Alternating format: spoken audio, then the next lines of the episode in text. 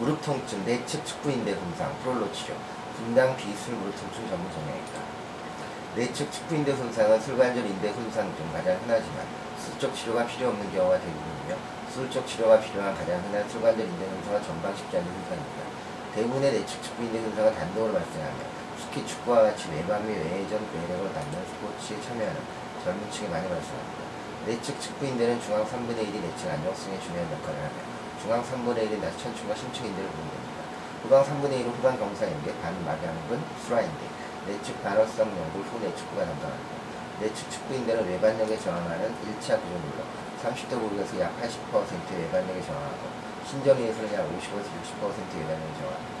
가장 흔한 손상 기전은 과도한 외반력이며 운동 손상에서 우로 발생합니다. 여기에 과도한 외전력이 작용하면 전방 십자인대 손상이 발생할 수 있습니다. 이학적 검사는 손상인대의 악성, 30도 불고기에서의 뇌반부와 검사상 불안정의 확인입니다.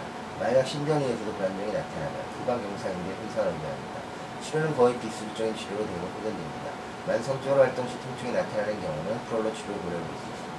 전방 십자인대 손상과 동반된 경우도 전방 십자인대가 제거해서 시행합니다. 감사합니다.